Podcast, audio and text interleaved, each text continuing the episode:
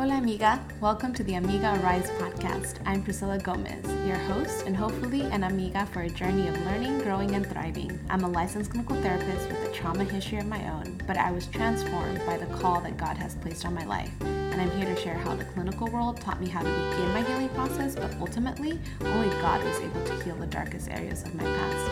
Amiga, I know you are smart, driven, successful, and ambitious, but yet there seems to be something missing. You might be wondering why peace and joy are lacking in your life. Amiga, welcome. I can bet you have walked through some dark paths yourself, and maybe you're wondering if God is even real, or why suffering exists, or what your true purpose is here on earth. Amiga, I hear you. But if you're ready to take a deeper look, find freedom, and step into flourishing God's way, I'm here to lend a helping hand as you step into your healing and your faith filled life. So open up that journal, pop in those AirPods, and take a deep breath. We're about to embark on a beautiful journey of arising to your true self. Hola, amiga. Welcome back. It's episode five, and you're still here. You're still with me, or you're brand new and you're listening because someone recommended this podcast for you. I'm just so excited you're here. Welcome. The first few episodes, you know, were my launch, and it told a little bit about my story and the struggles I've walked through um, from childhood to adolescence to young adult life to a professional in the mental health field.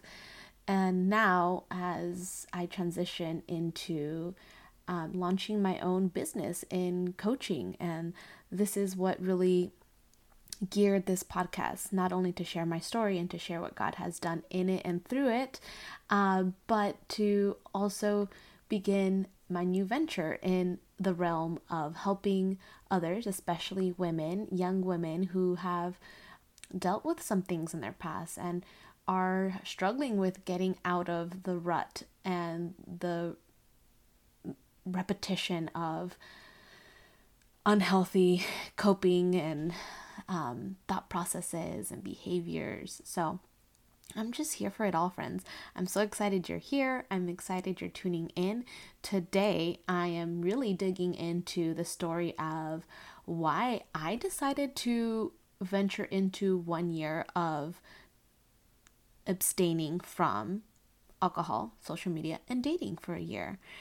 Why did I do that? How did I come to that term? And you know, all the all the questions. Now, I'm not I'm no way suggesting you do have to do exactly what I did or that this process is for you. I am merely sharing this story so you can get a little bit more of an understanding of why I even got to that place of oh man, I need to let go of some things and this is this is what began my faith journey really to a whole nother level. Um, as I mentioned in episode one, I was invited to church online right at the beginning of the pandemic by a friend. And in that period of my life, I was still living with all the effects and side effects of my underlying stress, anxiety, trauma, and like just this endless disappointment with some of the life choices that I had been making. But I had also lived a life where I was completely satisf- satisfied to an extent and um, just prideful in my achievements and where I was in my professional life, and that I had really ventured into this profession of helping others while not really digging into my own healing. Um, I really lacked some initiative there, but I felt this sense of pride and accomplishment. Later, learn that overperforming or um, is also a form of coping with something, overperforming in a skill set, in an achievement, because then I could really try to focus my attention and my control on that rather than the internal turmoil that I was feeling. But I really wasn't ready to pay attention to the things that needed my attention the most, right?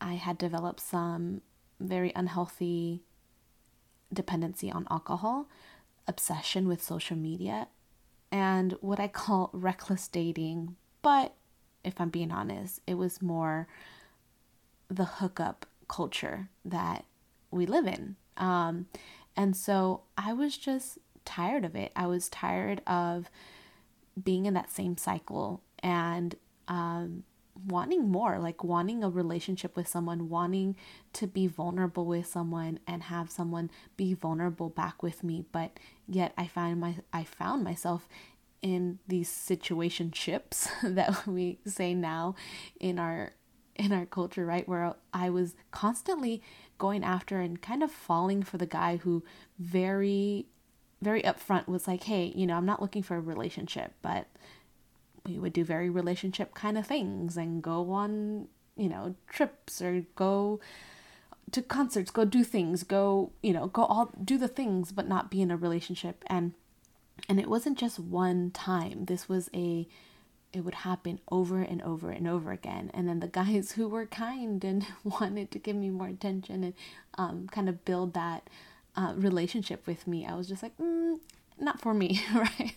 So I was just like, there's something absolutely wrong here. And I, I knew it. I just, and from a therapeutic perspective, right? And I was like, I am definitely walking away from the things that are better for me, but I'm walking towards the things that are harmful and harming me over and over again in the same way, whether it was social media, alcohol, or boys. Um, and we just know that in science, right? Through science, we know that it's just so much harder to build a new routine, a new habit. And so we get so accustomed to the easy. And if there's a reward attached to it, um, oxytocin, oxytocin, uh, serotonin, yeah, oxytocin, um, just all the hormones, the pleasure hormones in our brain um, that are released, dopamine, and all the things, um, then of course we gravitate towards that because it's it's like a, a quick hit you know and of whether it's a drug or um, a behavior. We just feel this adrenaline and we keep doing it over and over because now we've we become accustomed to that. And um, sometimes that hit like i said is a drug. Sometimes it's um, a certain person, a certain behavior with the person, whether that's sex or just engaging, flirting. And sometimes that behavior is our phones, our devices, having um, people like the things we post, po- you know, having interactions with people. So the list can go on. And so I knew this from a therapeutic perspective, but um, wasn't ready to engage in that change until the pandemic and everything was falling apart around me, as I mentioned, right? Um, when the pandemic was hitting, um, my my household was dealing with um, mourning a loss of a family member to cancer right as the pandemic was starting. Um, we had a traumatic deportation of another family member. And, you know, we just had so much stress um, dealing with learning what this virus meant, where we can go, where we couldn't go, the fear, the anxiety, um, not to mention the civil unrest we were having we were having here in the US with um, the murders of innocent black lives and I was just coming to a point of complete distraught and I just was ready to just say okay I obviously have no control over any of these outside factors going on around me. I can't control how my parents react, how my family members react, how this country is reacting to um, this virus and to this these uh, atrocities. Um, and so i was just ready to to take a an inward look and say again as i know best through therapy i can't control others but i can control myself right? I was like okay i need to really practice what i preach. And so through church online and jumping on these Zoom calls after church um, and having these convers like kind of very vulnerable conversations with complete strangers besides my friend and letting them know exactly where I stood in my faith and my doubts and my questions and my protest on certain things. I was just welcomed with open arms and just listened to and, and heard. And um, never once was I being forced to think a different way or to um, or brought sh- no one shamed me or condemned me for for thinking or even saying things out loud that I I truly believed at that time or just protested at that time. And so I would end up finishing watching the service and engaging in these conversations like I said with complete strangers at the time. Now I can call them dear friends, but um I would close the laptop and just be brought to tears because there was something on this screen on watching that service on or through these conversations with people that there was some sort of grace that I was experiencing that I hadn't experienced in a long time and it felt familiar, right? It felt like God. It felt like this is what God would how God would greet me when I come to him with my with my doubts and my concerns and my pro, you know my protests on certain things um and he and and that's exactly what my experience was um and I'm only sharing this because as I mentioned in previous episodes I'm sharing this my own faith journey because it transformed the way I just look at life, the way I engage in life, and the way I engage with others. And again, it's never, I've never intended this to be some sort of force of religion down anyone's throat or to, you have to believe the way I believe. That's not the way God operates, and that's not even how I was invited into this space, so to speak, right? Um, God met me exactly where I was at and how I was at, and didn't shame me or condemn me for it, was just asking me to take a new step in a new direction that would help bring some peace, clarity, and healing. All of those things in which I was really hungry for but wasn't ready for.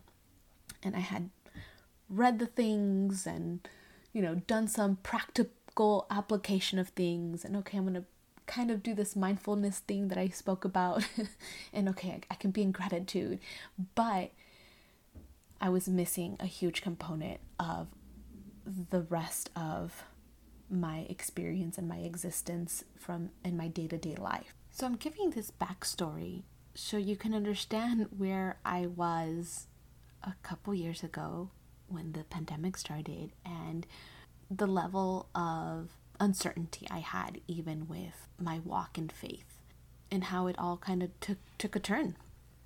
And in that summer of the that that first summer in the pandemic of 2020, um, I was really being introduced through church on the importance of picking up the Bible and reading it for myself rather than just waiting for a service, um, a sermon, a pastor, um, or even a priest, right? Depending on your faith background, to really take up the time to do your own reading and you're engaging with God and have that personal relationship, not just this religious, um, ceremonial type of um, interaction with God. Like, you don't have to be in church to experience God. You can be in the Word, you can be in His presence, you can be in prayer with Him uh, at any time, anywhere.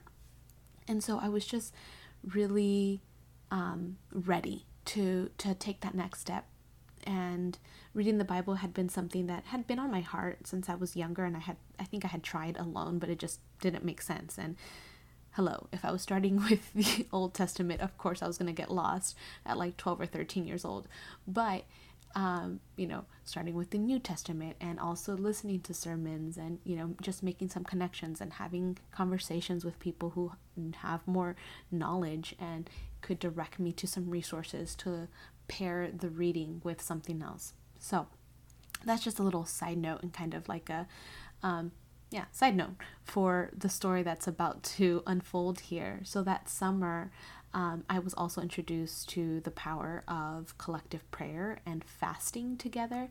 And I understood this from a Catholic perspective as we did Lent, um, the 40 days of fasting something before Easter. And it represented the 40 days that Jesus was in the wilderness and he fasted for 40 days and 40 nights, right? And so there's there was a symbolic understanding of what fasting meant in Catholicism for me at least, it was a symbolic understanding um, from my childhood faith background, right? My childhood understanding of that. But when I just heard that collectively as a church, you know, just kind of random in the summer, like we can do this at any time. You can do it whenever you want. It doesn't have to be with a collective group. You can do fasting and prayer on your own account. Just gave me some sort of like a sense of community and a sense of belonging and and desire to walk into that space whether or not I was fully ready to to accept God and Jesus into my life. I said, "Hey, I'm willing to do this." And so we did a 21 day prayer and fasting as a church and and it was just refreshing to to start this journey kind of mid-year and and bring in some more faith and hope for the future that it didn't have to always look this way and feel this way. And what i understood from my pastors and just from you know other readings is that fasting really helps us get closer to god because we're avoiding something that maybe takes our attention. Um, and i understood that from like my lent experiences right? Like what's something you really really like to have every single day and not giving that attention, whether it's food, sugar, um, alcohol, whatever it is, right? So it can strengthen that communication you have with God and have a closer intimacy with Him. And it can also just show you that area of sin, perhaps, um, that you're that God wants to reveal something during those intimate moments where you're not indulging in that thing, right? And in in biblical times, fasting actually meant fasting, fasting food and water, sometimes for a period of time, or fasting food for several days. Um, now, in a more modern way of fasting, we can fast like a behavior such as social media um, or certain foods, you know, um, coffee, you know, things that people find to be taking over their day or their thought or something that just means a lot to them so that they can have that extra time to get closer to God in those moments. Again, when I engaged on this journey with my church, I decided to give up alcohol for 21 days, seeing how it was negatively in- impacting my personal life, but also my family life at that time. I just took those 21 days and took my prayer and reading time pretty, you know, seriously, and I wanted to give it a shot.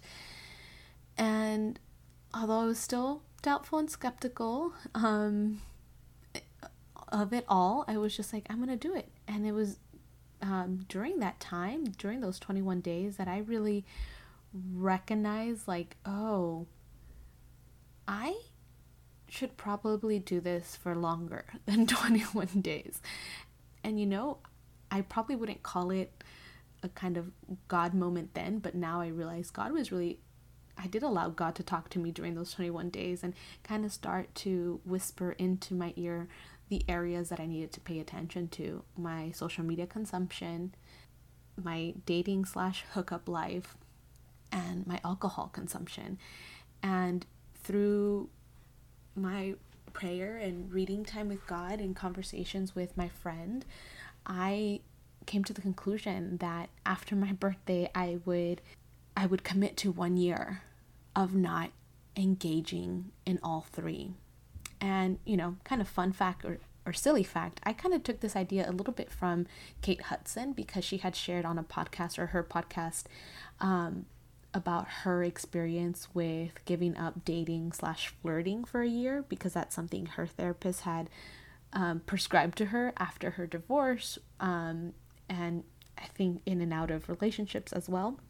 I'm not an avid celebrity follower, and like I don't keep up with pop culture in that sense.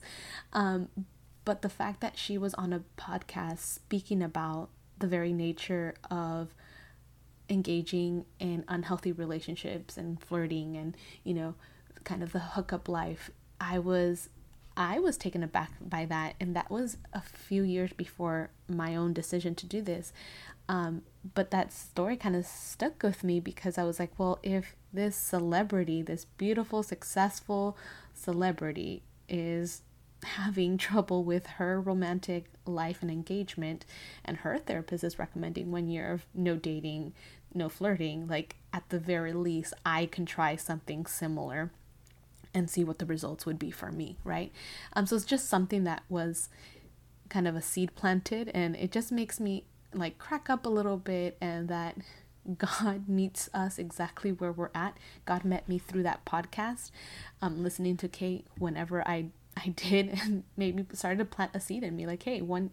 I'm gonna ask you to give up dating for a year or two one day, and um, or you should do it sometime soon, right? But it it just this is kind of the thread of God and I I say this out loud and I can laugh about it and I can have humor with it because I never in a th- million years would have said, "Oh, God's asking me to do these things." But and like I said, even that summer, I wasn't really saying I need to give up these things cuz God's asking me. I just really felt like, man, my life is in shambles right now. Yeah, it may look okay. Yeah, I, I can hold a job. I have a career. I I'm helping people. I I have relationships with friends and family, but internally things are just they feel upside down and not in a good way. You know, I'm just in a rut here and I need some help. and so I started to tell people like I'm going to do this for a year.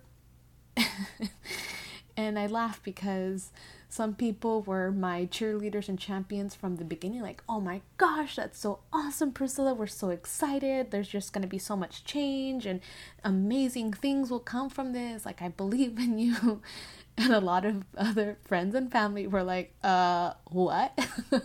Why? And you of all people are going to give all these three things up like knowing exactly what my history entailed right? And i'm like yeah. And so some friends were like okay priscilla well we'll see you in a couple months and we'll talk about that. So and not to like make fun of my friends or that I was trying to do it to prove a point to my friends, but it goes to show like that was my character and my nature, right? So I'm coming from this place of of talking to you friends like saying hey i know what it's like to be in that place and where people are really even doubtful of your capability of change right? But other people's thoughts and opinions about you have nothing to do with your own capability to engage in the process of change. Of course their thoughts opinions whatever if they're saying things to you directly can have an impact absolutely, but it does not hold the power over your actual walk in the change or the behavior change that you're looking for. And when you pair that with God, and if God's asking you to do something, that pairing is like un- undeniably powerful because I believe that God gave me the strength to walk through some through this through that year I didn't start off saying God's going to help me through this. But in that year, because I was just being faithful to walking into a space of healing, uh, however it came, God met me where I was at and how I was at. Wasn't asking me, He didn't ask me to, to change to become holy or, you know, and then He embraced me. He, the experience was actually to allow me to walk into a place of surrender and and letting go. And okay, just to give you some science and to back this up because obviously I also love science and I love the mental health field um, and the way it just pairs well with our healing and faith journey. Um, I was really curious about this whole 21 day um, phenomenon, right? People and just articles on social media and different things saying like how to change a habit it takes 21 days yada yada yada. And so i hadn't done a whole lot of reading on it but i had just heard that a lot. And so i did a little bit of research um, for today to give you guys some some informational um, background on this and i just thought it was fascinating. So i'm going to share it with you. So for all my science mental health nerds out there with me um, if you've done some readings on this, I'd be like, I'm excited to hear what you think about it. But I'll cite the sources in the um, show notes so you can take a look for yourself and also, you know, do do a little more digging and research if if you like. Um, but I was reading in an article where I was like, okay, I did a quick little Google search, right? Like how many days to change a habit? And so the first thing that pops up is that according to a 2009 study, published in a European Journal of so, um, Social Psychology, it takes anywhere from 18 to 254 days for a person to form a new habit. The study also conducted that on average it takes 66 days for a new habit, for a new behavior to become automatic. And that just made me laugh a little bit because 18 to 254 days is like a huge range. So anywhere between 3 weeks and practically a year, a new habit can change um, or new habit can can be created but it takes at least 66 days to form the new uh, the new automatic behavior which it just really does make more sense that it's it takes longer than 21 days um, surely longer than 18 sure some things may be easier to do than others depending on how you prepare and equip yourself for those changes. And and i was reading another article that um, the psychologist was talking like yeah of course some things are easier to give up and others are are are easier to, to integrate because it also depends on the reward system that our brain is um, getting which i talked about some of the um, hormone rewards right? Oxytocin um, dopamine serotonin.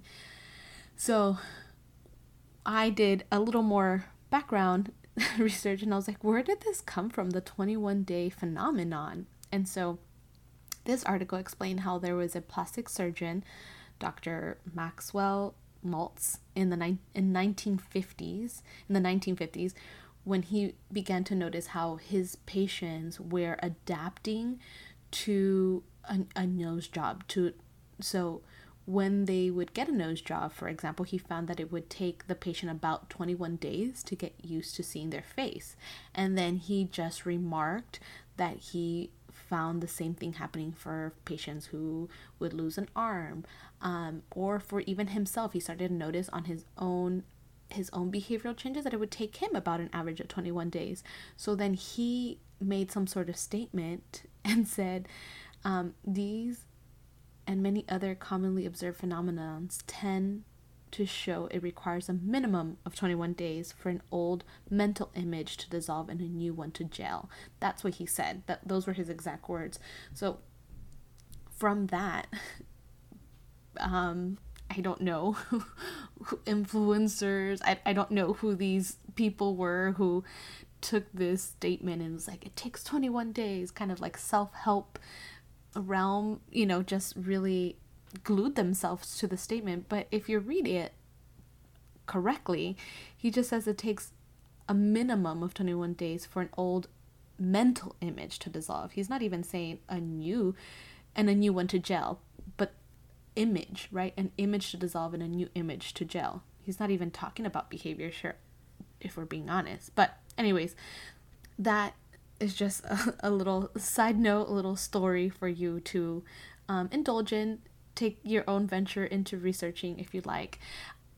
Another psychologist and doctor that I follow now is Dr. Caroline Leaf, and she really does um, fall on on the 66 day mark. Um, she truly believes in this and has more science to back it up, and probably took it from from this the actual 2009 study and, and took it a little further. Um, she showed that Although it took 21 days for a new thought to form in participants, it took about 63 days for thoughts to become a habit. So her research and her approach is about helping others make changes in their lifestyle or in their behavior in a 63 to 66 day plan, right? It really does take that amount, amount of time to create new new neural pathways. So she's um, um, another person that I would just venture some more exploration if you're really interested in in the science behind that. But anyways, that's a little bit of a side note slash explanation to why my experience in one year also made such an impact on my life and quote unquote gelled new um, new neural pathways for me and new ways of seeing things and new ways of experience seeing um, myself in a sober um, abstained from sex life um, and away from the daily consumption of social interactions with people through social media um, and images that I just didn't need to consume. We don't all need to consume that all day long, we do. And again, no shame or condemnation, just giving context and explanation to my journey. So, those first few months for me were probably the toughest. And quickly, within a month and a half or so of giving up all three, we had another death in our family, and this time due to COVID. And it was just a lot of pain, anger, and frustration um, through our family. And that was the first time I really felt that emotional trigger take over my body. And let me tell you, friends, it was hard. It was hard to not open up my phone, text people I shouldn't be texting, open up the fridge because I lived in a household that still had lots of alcohol available to me. So, open up the fridge and pop open a beer or a bottle of wine. I was desperate for quote unquote a hit of something. I can vividly remember that day and how physically uncomfortable I was in my own skin. It was like a 24 hour, 48 hour, like the worst part of it. But that whole week felt uncomfortable. But there was that one day where I was like, oh my goodness, I get it. I feel it so intensely. It's like I wanted to peel the skin off of my skin, right? With like my bare hands. That's how awful it felt.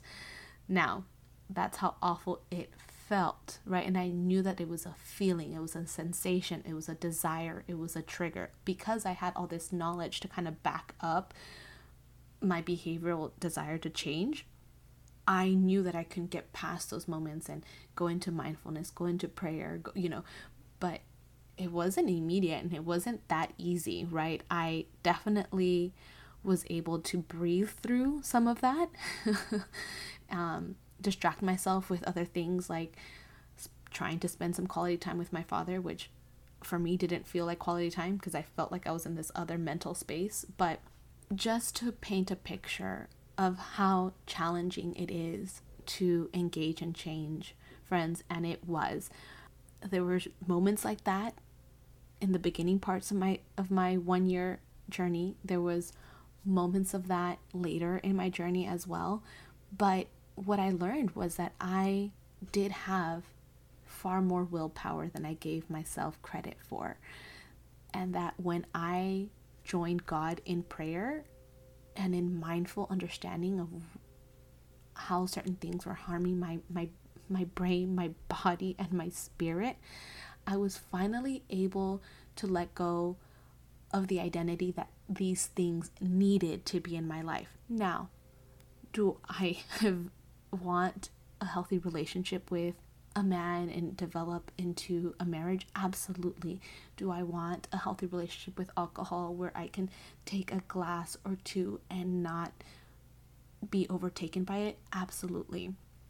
Do I now now am I on social media and engaging in some some healthy patterns and setting some boundaries? Absolutely, right? So I'm not saying a be all end all type of thing like it's all or nothing but that's what i needed for a year and you know that's why i gave kind of this the history of the science of what has been said and done about how long it takes to create change at the bare minimum 21 days to just get past the thought if you really want to create change 66 days right? And and for some people like i said the average was some of them 254 days. So that's you know a little shy of a year. Um or i don't know i'm not doing my math wrong. 100 it's like 100 days short of a year. I'm just saying everyone's journey is is different and unique and we all have different triggers. We all have different pain points in our life. We all have different things that are going to erupt and just tear at a wound differently than others and you know it's like pouring salt on it. Um and others you know we can can it'll be quick and easy because it's it's not a pain point we're walking through. It's just something we're trying to change. And um i tell this story and give this story out to you all so that you can maybe have some points of relatability for yourself or someone you know. Um but at the bare minimum, maybe taking an inward look, like these last few episodes have been about taking a look at some things that maybe you would like to engage in some change for for the better whether or not it's an addictive pattern or some sort of really unhealthy um, coping skill maybe it's just a dependency that you're just like hey i really don't need that. I've been using it but it's not really helping me. It's it's there. I can do without it and i wonder what i would be able to do if i eliminated that from my life for a short 21 days right? So i am just giving this kind of challenge to you if you are seeking change to give something a shot and try something different and give something up for 21 days. Now, I am by no means any expert on the um, addiction, substance abuse lane.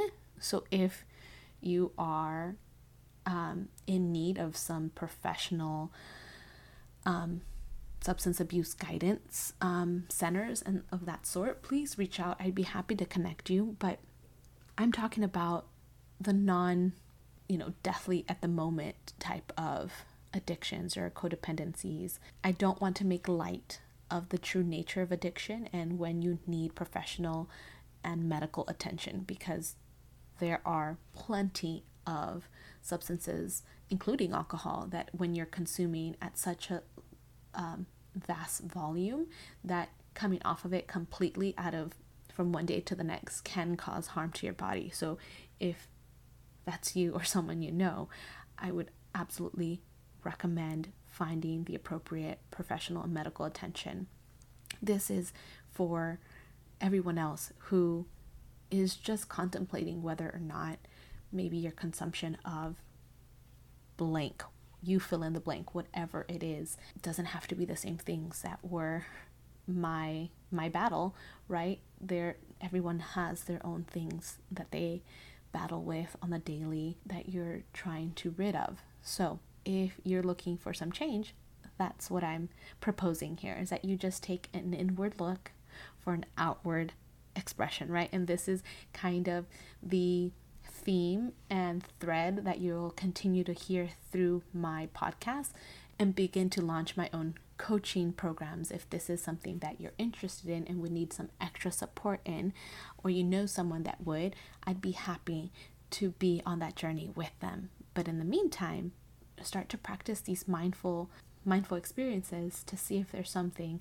inwardly that you would like some outwardly change for. And so I leave with I leave you with that, friends. Um, this was my story of how I came to a place of letting go of alcohol, sex, and dating for a year. Now, a year later, as of last year, 2021, um, I'm coming up on the two years since I started that journey. I now, like I said, I'm back on social media. I am now only dating um, with the intention of marriage. And alcohol is something that I slowly reintroduced into my life. And I now have sometimes cases of alcohol in, in our fridge or in our pantries, not because I'm drinking them, but because we had a gathering and they just stay there and they stay unopened. They stay sealed until the next gathering that we have. Um, and I'll engage in a glass or two and I have the restraint to say, hmm, that's good enough, right?